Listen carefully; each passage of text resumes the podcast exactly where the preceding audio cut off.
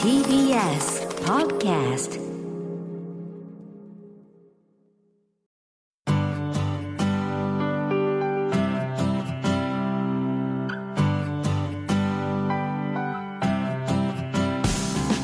さあ皆さんご機嫌いかがでしょうか？安藤博樹でございます。マイライフマイチョイスゲストの皆様の人生の歩き方を教えていただきながらこの番組をお聞きのあなたにも人生の歩み方のアドバイスになればと思っております。今日のお客様女優の西名明子さんです。よろしくお願いします。はじめましてよろしくお願いいたします西名さんは最近実はあのいわゆる SNS インスタなどですごく話題になってるのご存知ですか？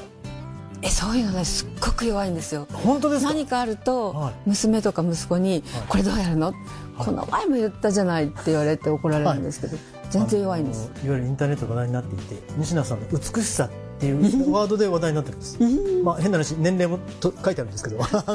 うん全然、はい。えあの、はい。言ってます。来年古希です。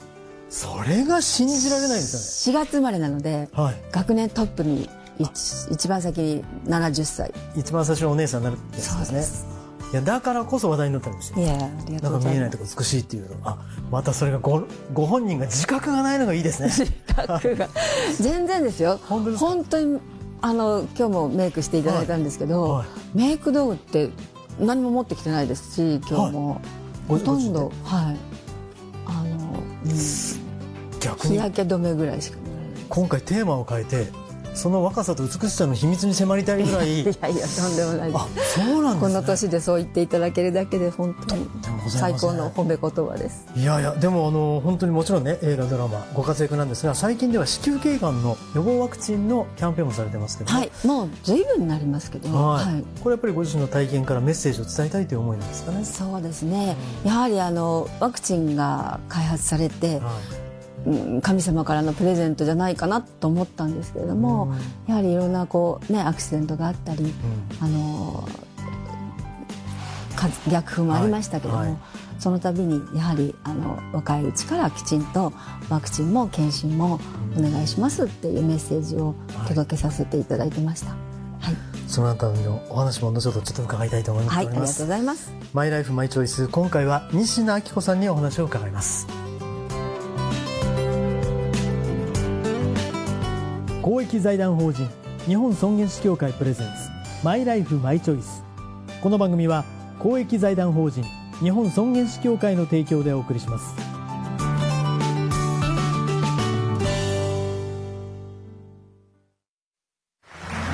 すごく素敵な舞台だったわね。主人公の生き方最後が泣けたわ。あなたの人生という舞台エンディングを楽しく豊かにしましょう公益財団法人日本尊厳死協会。詳しくはホームページをご覧ください。この映画ハッピーエンドでよかったわね。主人公の生き方素敵だよね。あなたの人生はあなたが主人公。ハッピーエンドのために。公益財団法人日本尊厳死協会。詳しくはホームページをご覧ください改めて今日のお客様女優の西名明子さんです。よろしくお願いいたします。さああのまあ西名さんといえばですね、はい。もうあのお父様が、えー、10代目の岩井半四郎、はい。歌舞伎役者でいらっしゃいまして、はい。お母様も松竹歌劇団の女優の月城明子さん。はい、いわゆるまあ芸能一家という言い方をされると思うんですが、はい。い、わゆる女優になるのは自然の成り行きだったんですか？いえ私ね、あの小さい頃から夢は、はい。お嫁さんか絵描きさんだったんです。絵描きさん、絵お好きだったんですか？はい？絵がお好き大好きでした。だから中学も高校もはい。ずっと美術部で、うん。あの絵ばっかり油まみれになってましたけど油まみれ。はい。油絵を描いてたので、ですねそうでもすごはい。いうちから貧縮でした。臭いじゃないですかあ。匂いが。特に油はね。そう、はい。オイルのね。ですよね、はい。だからすごくあの嫌がられてましたけどでも絶対美術大学に行きたいなと思ってたんです。はあ。じゃあ予期せぬ女優業という感じです。その当時の考えで言えば。そうですね、はいまあでもとはいえあの姉もさせていただいてましたし、はい。はいまあうちもそうでしたから、ちょっとまあ一浪する覚悟だったんですね、美術大学ってはい。すごくハードルが高いので、一浪する覚悟でちょっと覗いてみようかなと思ったんですよね、はい。自分で体験してみようかなと思って、あのちょうど NHK でオーディションがあったので、はいはい。それをうちの姉のマネージャーの方があの連れてってくださって、はい。いきなりカメラテストとか やっていただいて、うん。それであのデビューさせていただいたんです。あで一生懸命やらせていただいていた中で、まああの次々お仕事が絶え間なく、はい。あの第1期活動期はい。第2期活動期って言ってるんですけど、はで真ん中氷河期があるんですけど。ねあまあもね 途中されましたよ。はい。第1期活動期の時もあの次々お仕事をいただいたので、まあ改めてこう思い返す間もなくみたいな感じで、はいはい。うん。お仕事させていただいて。でもうん5年半ぐらいなんですよ。第一期活動は。い。期は。割と短かったんですね。はい、ははん本当に凝縮したうん。あの年月を過ごさせていただいて、い。はでもやっぱり自分が 思い描いていたあの最初のお嫁さんいうん。っていう方にはい。やっぱりちょっとはい。ね年頃になってスイッチしてしまいましたけど、ははい。いはい。どうでした？あのジャニーさんご結婚されて、えー女優さんもやって、はい。という意味では何か自分の思い通りだったのかそれともそのご結婚も含めてなんですがどういうようなイメージと？あの第一期活動期ははい。自分が思い描いていた以上にうん。とても皆さんに可愛がっていただきましたし、いろんな作品にも出会うことができました、映画も本当に数数えるほどしかやってないですし、うん。ですからあの若い頃の撮影したはい。作品はい。ほとんど全部言えますその中でやっぱりそうですね。デビューもそうですしうん。大河に出させていただいたり、はい。あと市川崑監督の映画だったり、いえーうん、その時々にとても印象深い、うん。あの作品と共演者の方でしたじゃあもう本当に女優として充実したうん。5年間、はい。うん。で逆に休止する時は寂しくはなかったですか？あの私の転職ってはい。子育てだと思ってたんです、うん。はいはいはい。なのでもう子供が大好きで大好きで、はい。もうしょうがなかったので、あの本当に申し訳ない形であの引引退という形を一回取らせていただきましたけど、それはそれは楽しいあの、はい、子育てを充実したまたそれも時間を過ごさせていただきました。はい、そのあのお子2人のお子様が小さい頃の写真を拝見したんですけども、確かに幸せそうなお顔されていて あのーもそうあの女優とか仕事の顔じゃないですよね。はい。全く母親の顔。そうなんです、もちろん美しいんですけどもでも。はあお母様だなと思いましたね。でもやっぱり変わらないですよね。あのお子さんという意味ではその思いというのは変わらないですもんねそうですね。仲いい方だと思いますよ。はいはい。しょっちゅうあの息子とは毎週1回は必ず会って、あの踊りの稽古も一緒にしてますし、はい。娘とは本当に近いところに住んでるので、もう毎朝毎日一日何回するかしら LINE でうんうん。してますしほぼ毎日孫のところに行ったりしてますから。でそういう意味であの息子さんと共演というか踊りもされているということなんですけどどんなお気持ちですか息子さんとのあの私もね父と踊る時はすごく嫌だったんですよ。うんうん。やはり子供の方が嫌だと思います。あそうですか。もうましてこの間は9月10日にはい。ちょうど終わったところなんですけども、あの国立の大劇場ではい。大きな舞台やらせていただいたんですが「あのちょうど道行き」という義太夫のはい。演目なんですが、うん、今でいう1 5 6 7ぐらいのはい。恋人同士の役なんですけども、ロミオとジュリエットみたいな役なんですね。はい私がベタベタベタベタくっつくもんですからね、はい息子は嫌がってちゃんと顔見ないですね。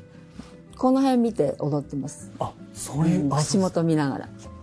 はあでもあのお母様のあきこさんはもう堂々ととできるわけですよね。でもね、はい。あのー下ざらいの時なんかは、はあの間違えないかしらっっていう顔して、あの控えてるとこがあるんですね。彼が踊ってて、はい。一人で、そこなんかすっごい険しい顔して見てたらしくて、でちょっと間違えて「ああとかって言っちゃったらしくて、はい。あの師匠に「ダメよ赤ちゃん。母親の顔しちゃダメなのよ。これ恋人同士なんだからね」って言われて。役はね恋人同士ですもんね、うん。はい。ダメ出しでした。でもやっぱりそこは母になってしまうんですね。ね、はいついね。でもあの実はこれね明るいね西田さんですが、はい。あのいろいろ大病もされてまして、あはい。まあ、だからこそのその子宮頸がんのおワクチンのキャンペーンもされてるんですけどもあのどうですか？やっぱりこう大病するときに命についてやっぱり考えることはあったと思うんですがいかがですか？そうですね、一番最初に発症したのががんデビューが38歳、はい。子供たちが6歳と8歳だったので、もう何が何でも10年は生きたいなと思いました。だから、まあ、その時から死イコール生生きるということを意識してたとは思います、うん。でもまああの病院の関係の先生だとかあと看護師さんだとかいろんな方々が医療に携わる方々がとても幸せながん患者なんですね。その後4回もはい。やってるんですけども、その度にあの手厚いこう医療をうん受けさせてくださったので今こうして生きながらえてると思うんですけどもうん旅ごとに、はい。うん、死ぬってことに対して考えるし生きることに貪欲になってるかもしれない。うんその病気があるからこそあの生きることに対して貪欲になってるっていうのはすごくもう分かります。しだからこそ自分でメッセージも発したいというふうに思われてるわけですね。そうですね。子宮頸がんっていうのは防げる病気だと思うのでいろんな形で今ワクチンも話題にもなってますし、あのワクチンに対してのこう拒否反応みたいなのもありましたけれども、やはりとても優れたこう神様の贈り物だと思っていますから、うん。そういった意味ではあのやはり世界中が認めているうん。という意味で、日本もこう普及してね広がってくれればなはい。と思ってますし、そうすればもしかしたら子宮頸がんって地球上からなくなるかもしれないですしね。うん。うん。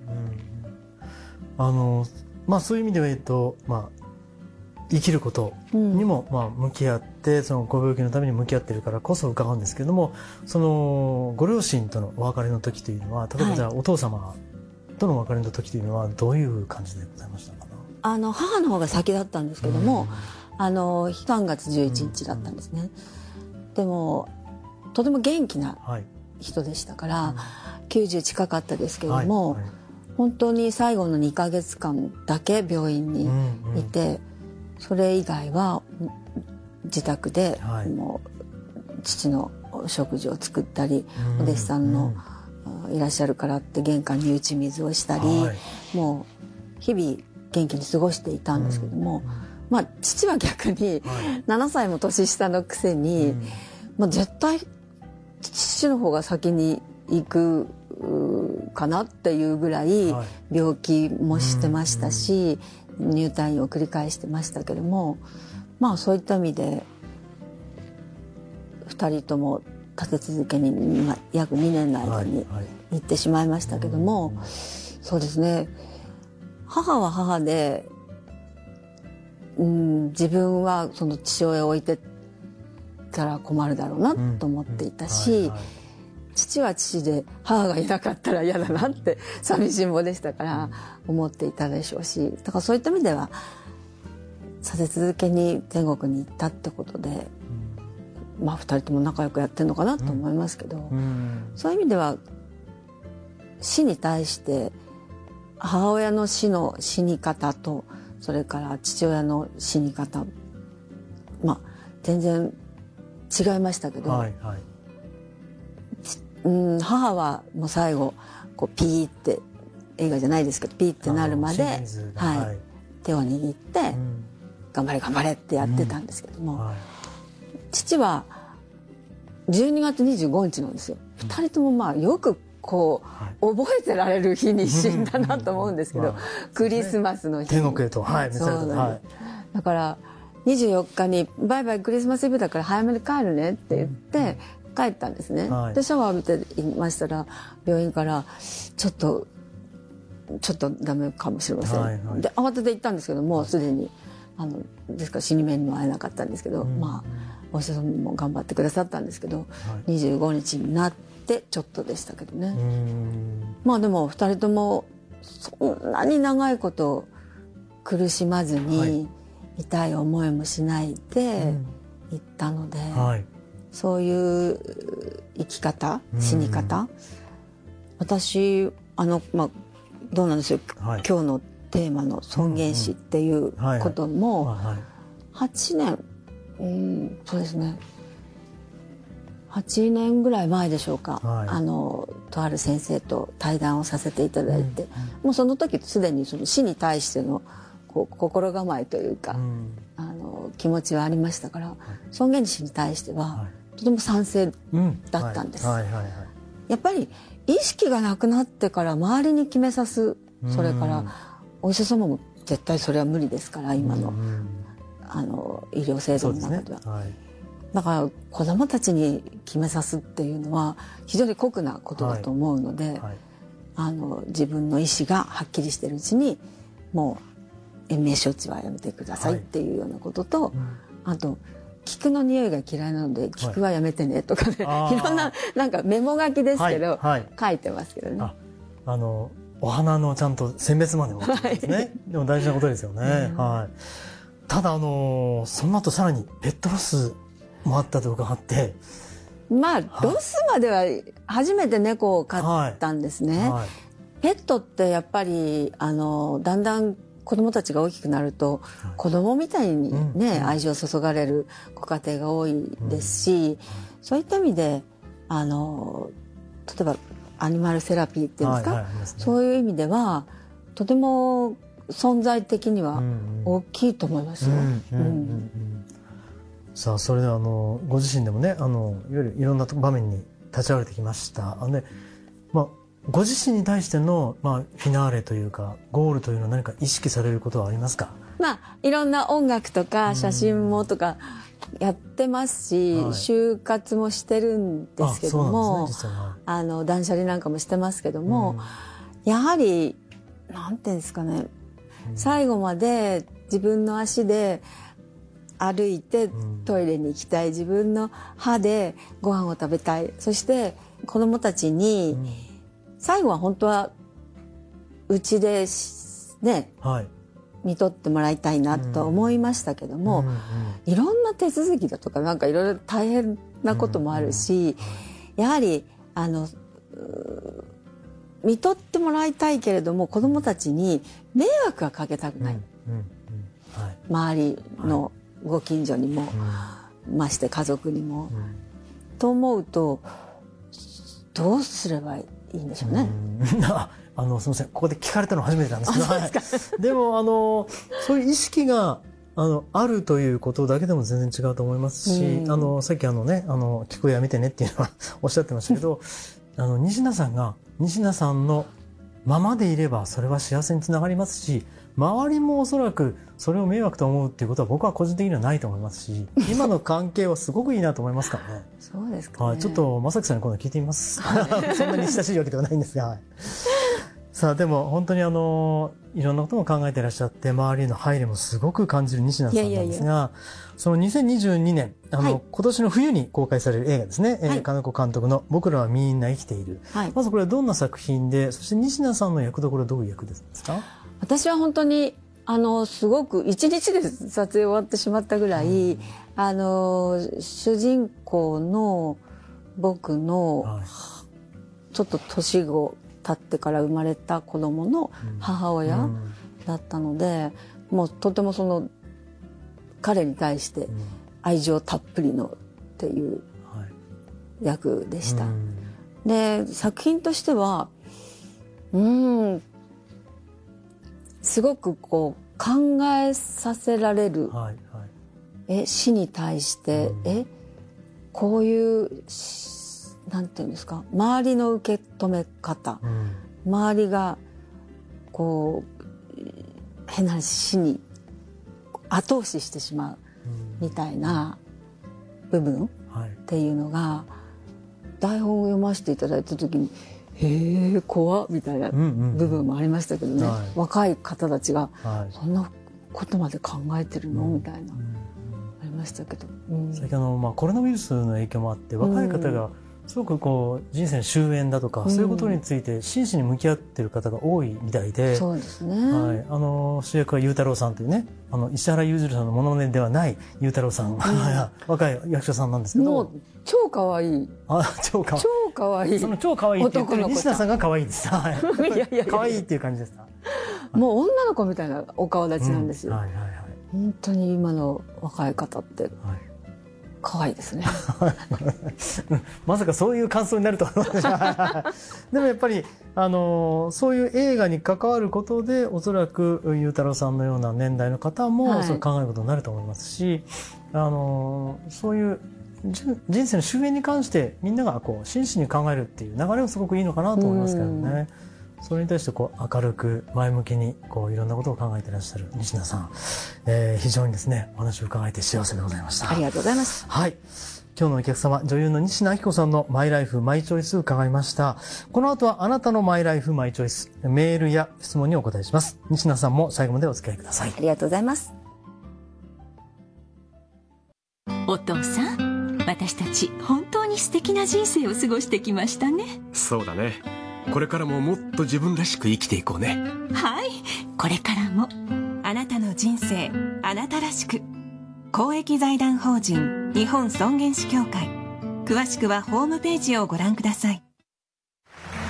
すごく素敵な舞台だったわね。主人公の生き方最後が泣けたわ。あなたの人生という舞台。エンディングを楽しく豊かにしましょう。公益財団法人日本尊厳死協会。詳しくはホームページをご覧ください。